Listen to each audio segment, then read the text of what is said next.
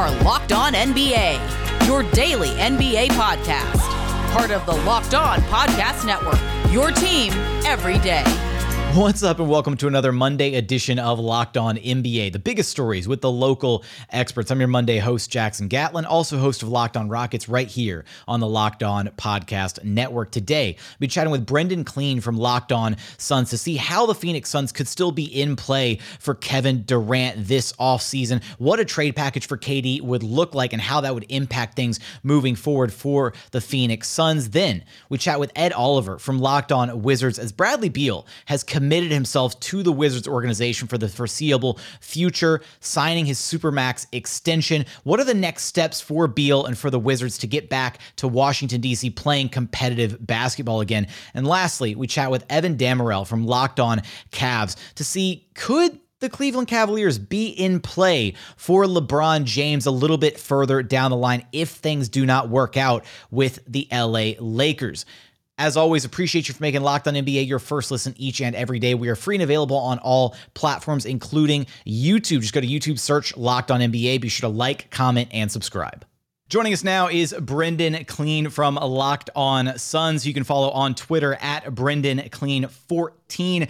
Now, Brendon, the Suns were and possibly still are the preferred destination for Kevin Durant during the initial point of his, of his, trade request with the Brooklyn Nets. But I mean, things have completely pretty much stalled out on that front. It felt like the entire NBA landscape came to a grinding halt the moment the tr- the KD trade request came out, and there was a lot of built up hype around, oh, where is he going to land? Phoenix are the front runners, all this stuff, and and now it's just feel it feels kind of anticlimactic at this at this point where we're just kind of waiting to see if anything new develops on that front.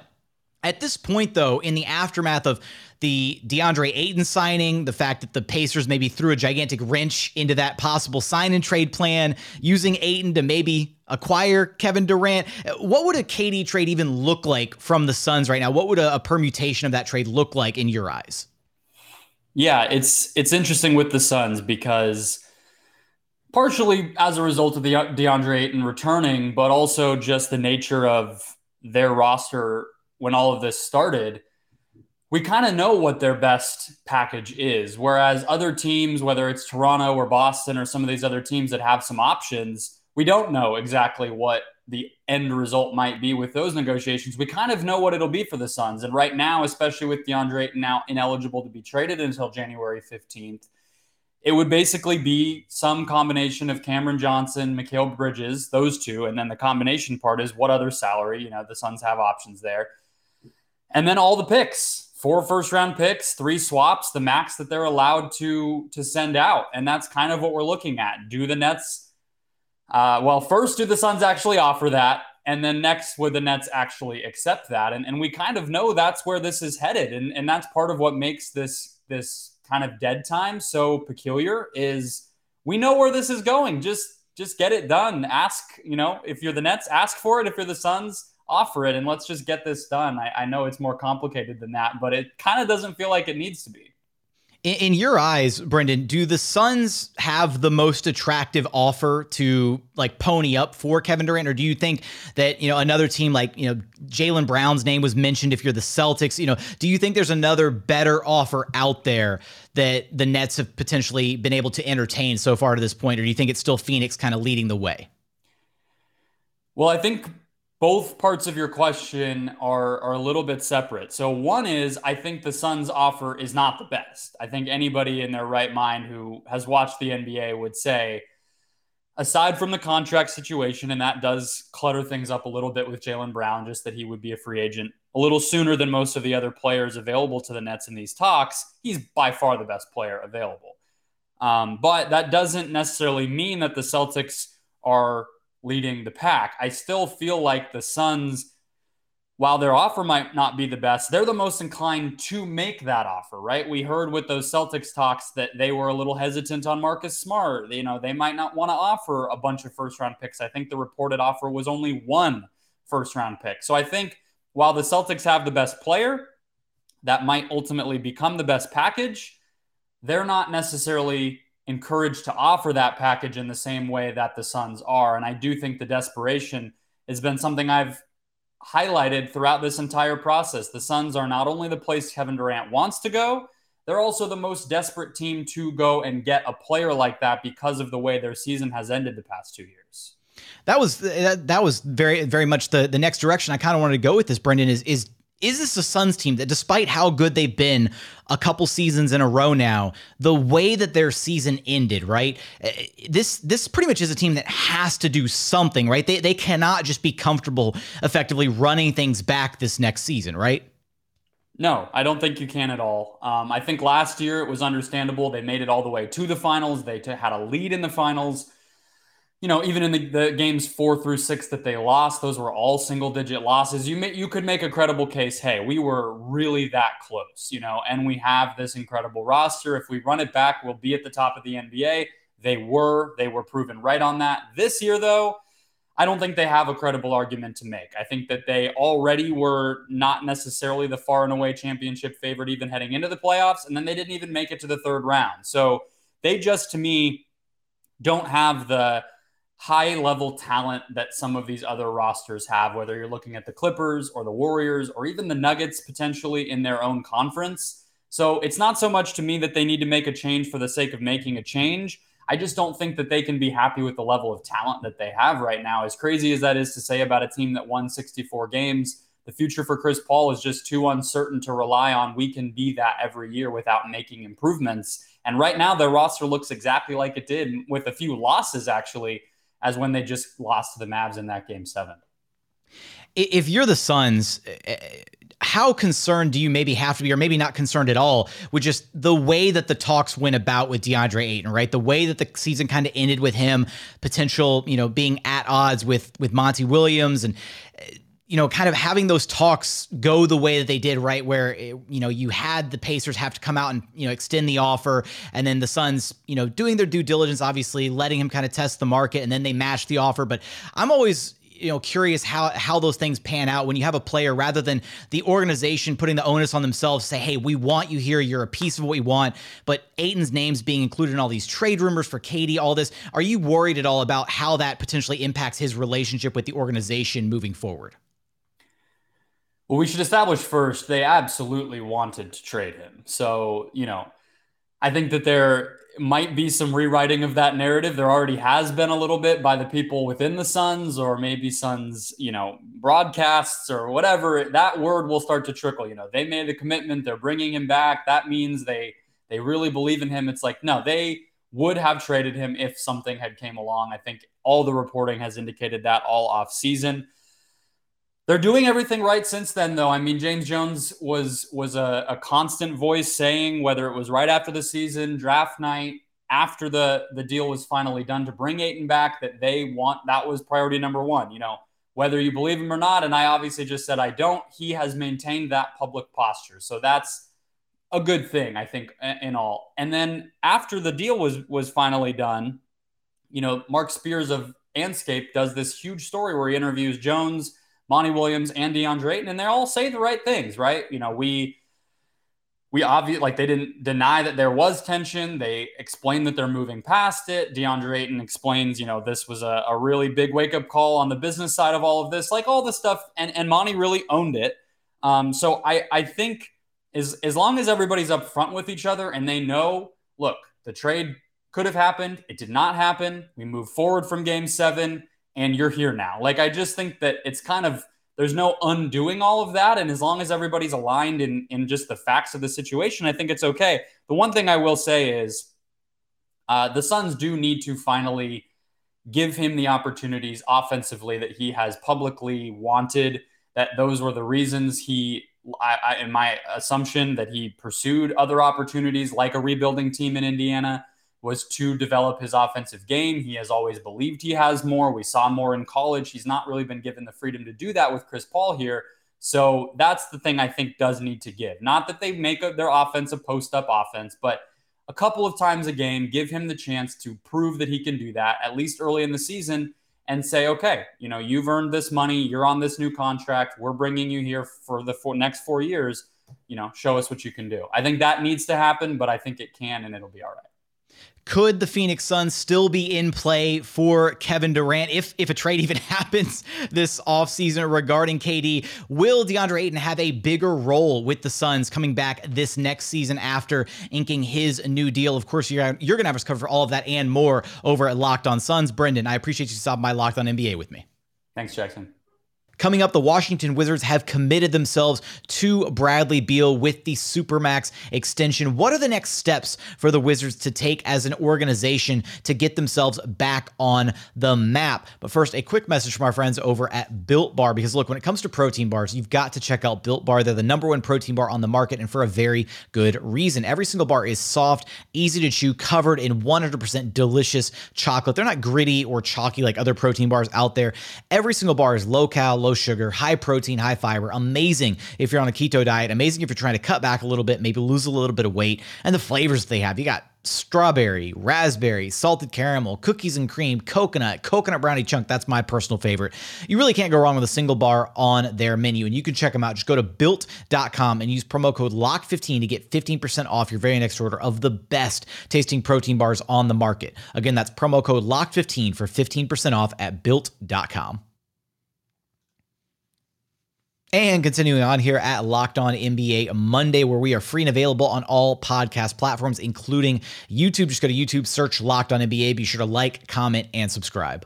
Joining us now from Locked On Wizards is Ed Oliver himself. You can follow him on Twitter at Ed2Flat. That's that's three O's and two T's on the Twitter handle. So look him up on Twitter. Give him a follow for all your Washington Wizards needs. Now, Ed, the Wizards find themselves in kind of this interesting place in the NBA landscape right now, right? They they have gotten the the long-term commitment, at least for now it seems, from Bradley Beal. He wants to meet in DC, wants to win with the Wizards.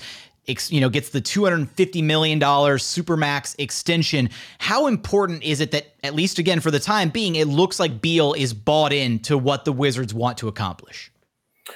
Well, yeah, right now, um, I, I feel like he's they they are in a weird place, like you said. They are in somewhat basketball purgatory. Um, he got the thirty five percent of the salary cap. He also has a no trade clause and a fifteen percent trade kicker as well. So basically, to show um, somewhat of a long term commitment there, um, they put in their they've dropped their names in the hat for Donovan Mitchell recently. They've dropped their names in the hat for Kevin Durant recently, as as every other team. Um, but yeah, to answer your question about Bradley Beal, um, it's a big year for him and uh, Kristaps Porzingis. Um, but you know, I, I it, it's hard to say whether you know he took the deal for you know the money or to actually win games. You know, he's he's done an interview with Taylor Rook saying that he wants to win, but does does that does that you know does him saying that really add match up with you know the Wizards competing in the Eastern Conference. You know, there's, there's just some juggernauts in the Eastern Conference. You know, Giannis, the Sixers are good. The Heat are going to be good again. The Celtics once again. So the Wizards are just in a weird place, and it's intriguing to see how this this year plays out if, if Beal and Porzingis can stay healthy. Yeah, and uh, Donovan Mitchell's the interesting name here, right? Because it feels like, you know, so many different teams have inquired about picking him up. You've got the Knicks have shown interest, the Charlotte Hornets have shown interest, the Wizards. Uh, right. What to you would would look like an acceptable trade package? Because it feels like Danny Ainge is just trying to fleece whoever he can for, for Donovan Mitchell at this point.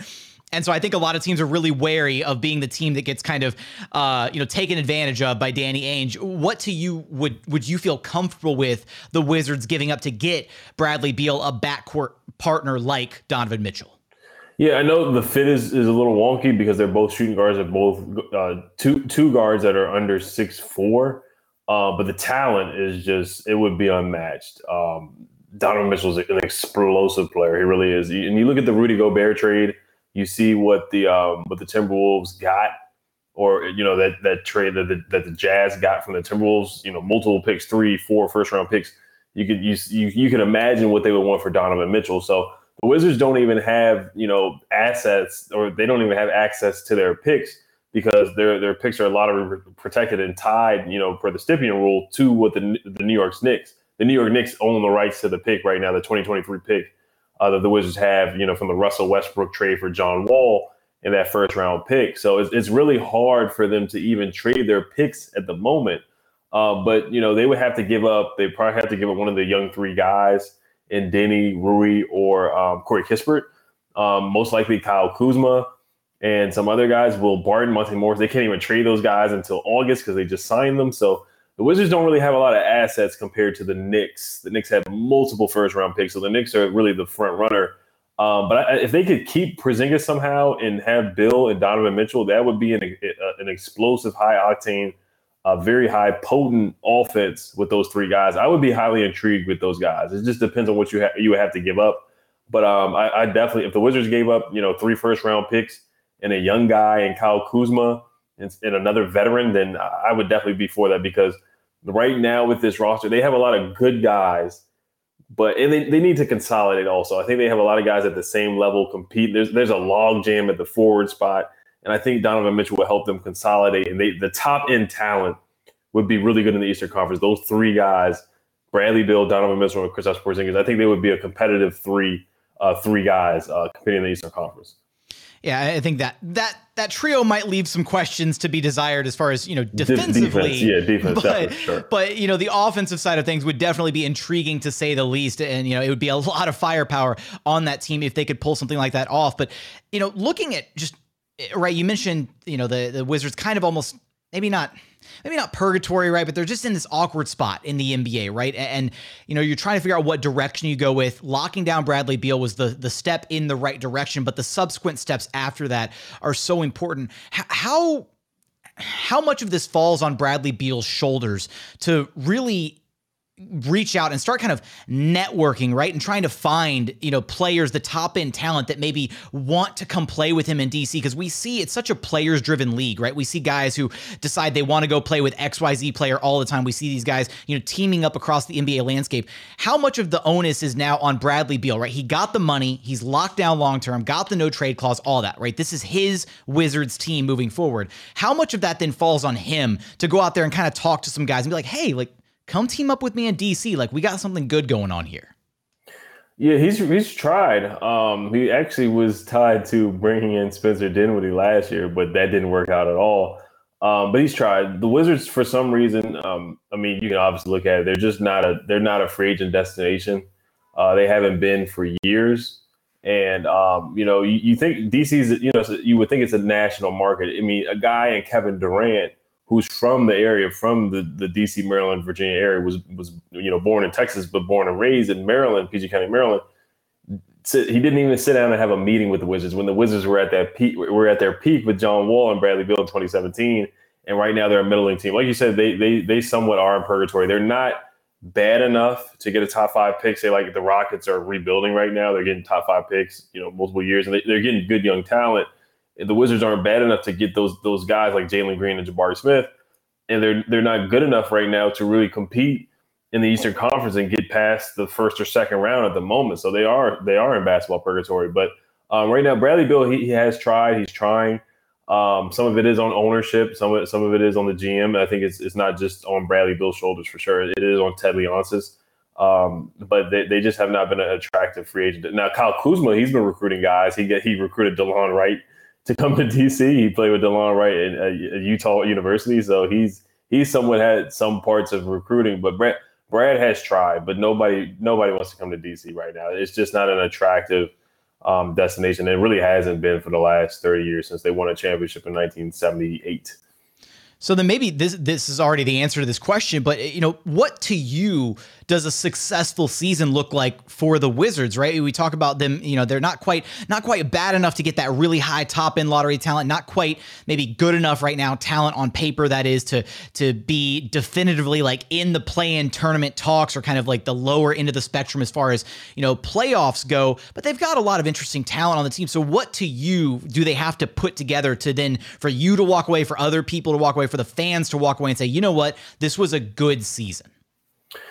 Um, obviously be competitive. I think they, they would have to not be in the plan. I think right now they they certainly could be a play-in team for sure, like eight through ten. But let's say if they get like a seventh or a sixth seed, if they get a sixth seed or a fifth seed, I think that would definitely be above expectations. I know the over under per bet online is like 35 and a half, which is which is pretty low. Um, but Porzingis, if he can play more than just 60 games, and play like he did in the last 17 games of the year. Porzingis, he looked like the Knicks Porzingis. He really was dominating and taking over games. So they really are banking on Chris Kristaps Porzingis being healthy. They're banking on Bradley Beal, of course. Uh, Kyle Kuzma is going to have to step up and play well like he did in the last, the second half of the year. Kyle Kuzma had a, had an amazing season last year. He, he was super clutch. Um, but I would just say, you know, they have to improve defensively. Wes Unseld Jr. A lot of, a lot of, a lot of the, um, a lot of the season is going to be on on Wes Unseld Jr.'s uh, shoulders for sure. But Bradley Beal has to, he has to play like the All Star that he was in 2021. He did not play well last year. He said it himself. You know, he, he had career lows in, in three point percentage, uh, career lows in field goal percentage since 2017. He had a lot of turnovers in the clutch. He led the league in turnovers in, in, in the clutch before he was injured. Um, he misses he misses free throws frequently uh, in the clutch as well. Some technical foul free throws that he that he leaves uh, leaves points on the board. So he really has to improve in the clutch. And for him to show that he deserved that that contract that he got 35% of the salary cap, it really it really he really needs to show out in those last two minutes of the game. That, that's really where he has left some points on the board where he's turned the ball over and it fell and tripped over his feet and, and other things like that. And, and Kristaps Porzingis like I said, he has to have a big year. And the two the two Nugget additions, Will Barton and Monte Morris, they're going to be huge. Deni Avdija as well. I'm not going to leave him out. Rui, Corey, they have to show some promise. They have to show a leap. This is a big year for Deni Avdija. He's been working out with Drew Hanlen. He's going to be playing in um, the Israel uh, national basketball team with them this summer. Porzingis is going to be playing with, with Latvia as well, um, playing in the FIBA League. Um, Deni plays. I want to say he plays against Auburn tomorrow at one o'clock on SEC Network. If you if you, if, if anyone wants to check that out, uh, but it's a big year for those guys: Deni Rui and Corey Kispert, Kyle Kuzma. Those those lottery picks that we that we've got. Daniel Gafford as well. I'm not going to leave him out either. Um, but they're they're going to have to step up. The young guys are going to have to step up and really contribute. They've been solid players but they haven't shown any blue chip potential. They haven't shown any all star potential at all. And all of them do they do well at one thing, and then they'll one is one guy's good at offense, one guy's bad. Rui's Rui's good offensively, he's bad defensively. Deni's Deni's really good defensively, but he struggles offensively. And Corey Kispert is a shooter, and he he struggled with that at times. So they the young guys are going to really be a key key part in, in the Wizards' success. Will the Wizards be on the upswing this next season? Can some of those young prospects start showing some of their talent? Can they piece it all together? Will they start to coalesce? And can Bradley Beal put Washington back on the map? Can he make Washington a free agent destination? Moving forward, can the Wizards kind of piece it all together next season? You're going to have us covered for all that and more over at Locked On Wizards. Ed, I appreciate you stopping by Locked On NBA with me. Thanks for having me. Coming up, could the kid from Akron be headed home to the Cleveland Cavaliers? We're going to get there in just one moment. And final segment here at Locked On NBA Monday. As always, we appreciate you for making Locked On NBA your first listen each and every day. Joining us now is Evan Dammarell from Locked On Cavs. You can follow him on the Bird app on Twitter at am not Evan. Now, Evan, it's the time of the offseason, right? Speculation is running rampant, and there's a lot going on with the Los Angeles Lakers right now. That organization has a lot to try and figure out before this next season, and because of that, there is some speculation about what whether or not LeBron James's future is actually going to be in LA. Right now, he's able to, if he wants to, to sign a two year, almost $100 million extension, has yet to do that because, let's face it, the future in LA seems rather uncertain about whether or not that team has played, you know, its last game of meaningful basketball, if they're going to be able to resolve the Russell Westbrook situation. And as is wont to do at this point in the offseason, you know, we're kind of looking at this as well, what would the next chapter possibly be for LeBron James with Bronny Jr. making his way into the NBA about a year from now? What could that potentially look like? What teams might be in the running for uh, acquiring King James's future services? And the Cavaliers seem to be a really interesting option to maybe have you know James return to Cleveland for not the second time, but now the third time coming back. What would be? I mean what would a return to Cleveland even mean for LeBron James, his legacy, and kind of where this Cavs team kind of currently find themselves with with this young core that they have? Well, to be frank, if they can't match Jeanie Buss's offer of a free PlayStation 5, I don't know if anyone really can at this point. But it's it's an interesting thought exercise. I think it's something that's kind of certainly been on the minds of Cavs fans, especially during All Star when LeBron was more than being calculated with his comments. I think it was more so his frustrations with the Lakers and just how that season was going in general. And I think him just kind of waxing poetic about his time at the Cavaliers in Cleveland and just you know him kind of in theory, being back home really led to that rampant speculation, but a lot of folks have said at this point, myself included, and whether in written form or verbal form, that the longer this drags out, and let's be frank, like Thursday, he was eligible to sign that extension with the Lakers. By no means that's a deadline at this point. I think he has till June 4th of next year off the top of my head. So anything can happen between now and then, but this is definitely a LeBron play. I think this is him maximizing leverage, like you said, trying to figure out maybe the situation with the Lakers, because I do think he wants to stay there. But if he did come back to the Cavs, it would certainly be interesting. I, I wonder if you're Cleveland let's be frank, any team in the league is going to be willing to have LeBron James, but maybe you don't want to mess up a good thing you have going here. There, this is a Cavs team that certainly takes a lot of pride in the fact that they very well could be the first team since the 97 98 Cavaliers, a, a, a, t- a time when most of the team wasn't even alive at that point, um, could make the playoffs without LeBron on their roster, which is huge. But if he were to come back, I wouldn't say it's ring chasing necessarily. I think I made the argument at least because it was in my Right Down Euclid newsletter. I had a listener or a reader um, ask a question about it. And I said, I think this would be, at least in theory, one of the more talented teams he's been on. I mean, that first stint with the Lakers when he had all those young talent, and then that obviously consolidated to AD. Like that, that was a pretty talented team too. So it, it, it'd be interesting in terms of legacy. If he could squeeze out a championship or two, that'd be great. But I think Cleveland fans would just be happy to be like a consistent, like at least considered a consistent playoff, possibly title threat. Because let's be frank, LeBron's going to be entering his 40s pretty soon. But I'm I, I, remain of the opinion that he'll ultimately go back with the Lakers. Wait till Bronny is draft eligible, and then it, it will be a ultimate free for all between all 30 teams in the league to try and get LeBron to come to their team. Because I think if you draft Bronny, you may punch your ticket into getting one uh, King James on your roster as well.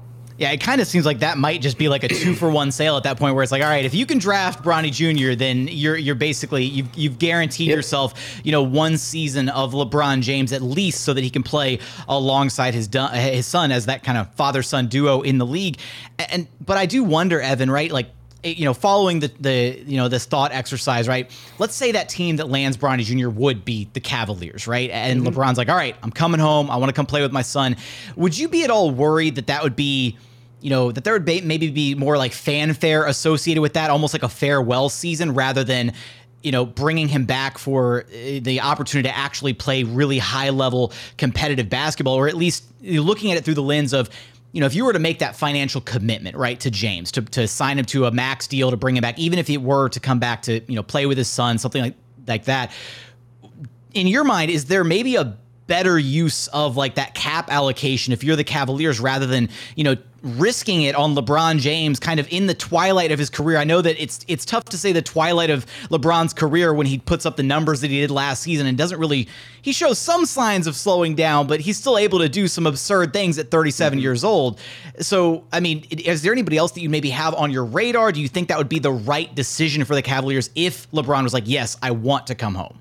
I think LeBron should be your option A. I think the fact that LeBron is a bit of a corny dude, he likes the legacy aspect of his career. I think him playing with his son isn't by any means corny. And like you said, there might be some fanfare with it. At least if you draft Bronny and stash him with the Cleveland Charge, you'll be able to sell out your G League games and probably your your actual main club games too, which would be kind of neat to see. But I, I think LeBron would always be your option one. Yes, he is getting older and physically he may start to break down a little bit. Like we saw the groin issues early on with Los Angeles, the high ankle sprain that he dealt with for the better part of his time at the Lakers too. Like there's there's some obvious signs of him slowing down physically, which is still surreal to think and also just crazy because he's almost in his 40s, he's in his late 30s, and we're starting to finally see a little bit of the cracks in his physique, which is just a testament to his ability as a player. But I wrote about this a little bit. I think a player that the Cavs kind of kicked, bounced around at least name wise before he had just an absurd playoff run and then helped the Warriors win the finals. So this Andrew Wiggins. I think that's a player that they're kind of exploring the idea of maybe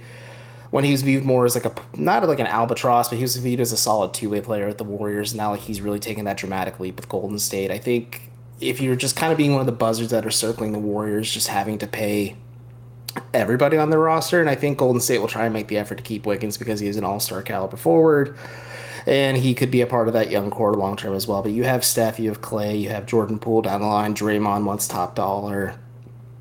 I think Jonathan Kuminga is going to be a very good player down the line too, and you have to be kind of worried about the future financial commitments. And Warriors ownership's made it be like crystal clear at this point that they don't want to foot the salary, the luxury tax bill when it comes time to pay uh, the pauper at that point. So that's a player definitely keeping worth an eye on. I think as well. Maybe Kyle Kuzma too, just because it may not be a popular name amongst Cavs fans, but my my co-host Chris Manning kind of put this bug in my ear.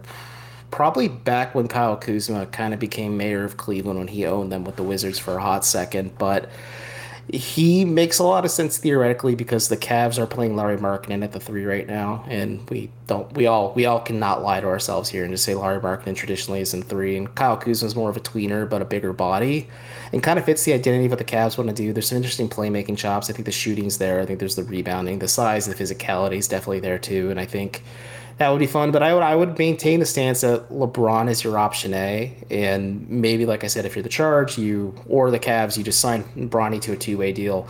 Maybe C he ends up being a, a dude worth investing your time and energy with, but at least you have him under cost control contract. You get his dad back, and then you can sell the heck out of the New Jerseys with the either the six or the twenty three on it. We'll see which one he kind of goes with there, but uh, it'd be it'd be fun. But I think Wiggins makes sense. I think Kuzma makes sense. If Khris Middleton for some reason doesn't like it in Milwaukee, he makes a ton of sense in Cleveland.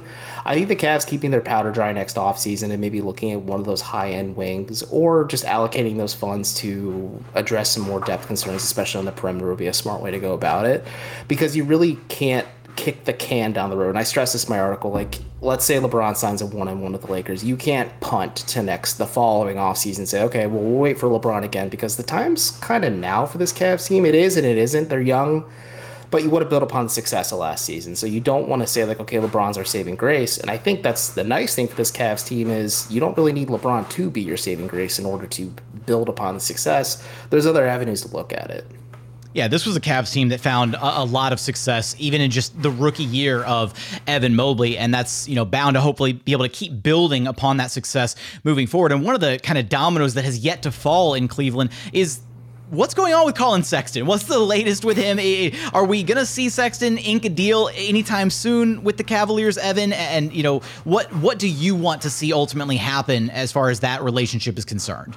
It's it's complicated. Um, I always tell folks it's a lot like a long vacation. It's a lot to unpack when you really want to break down the uh, semantics of it. But again, my co-host Chris Manning pointed this out in written form at Through the Sword that it's now two off seasons. The Cavs have at least expressed the lip service that they want to sign Collin and bring him back on some type of contract, but they really haven't made like a concerted effort to do it right away. Like Jarrett Allen, he was unrestricted free agent, but it, all indications were he was going to come back, but the Cavs locked him up right away they didn't let him test the waters of free agency. Um, Darius Garland, it took a few days in a free agency, but he signed his rookie scale max extension. Um, Evan Mobley down the line, you're going to see that as well. But like Collin, it's a little complicated, and I think a lot of it does come down to money. Where Sexton in his camp, at least last season, they were offered a deal that was roughly like 18.5 million with incentives, and he wanted to be paid starting guard money, which is 20 million plus. So he bet on himself and unfortunately blew out his knee. He, the Cavs, at least I thought at the time, oh, that was really going to rock the boat on their season. Collin Sexton is like a really key piece for them, but they kept on winning. They were almost in the playoffs. They're two wins in the play-in tournament away from making the playoffs. So like those are some pretty strong arguments if you're the Cavs to say like, hey, we don't have to pay you $20 million. We can offer you 13 million, which is right up against the luxury tax threshold because this is a Cavs team that shouldn't pay the luxury tax for this roster just quite yet.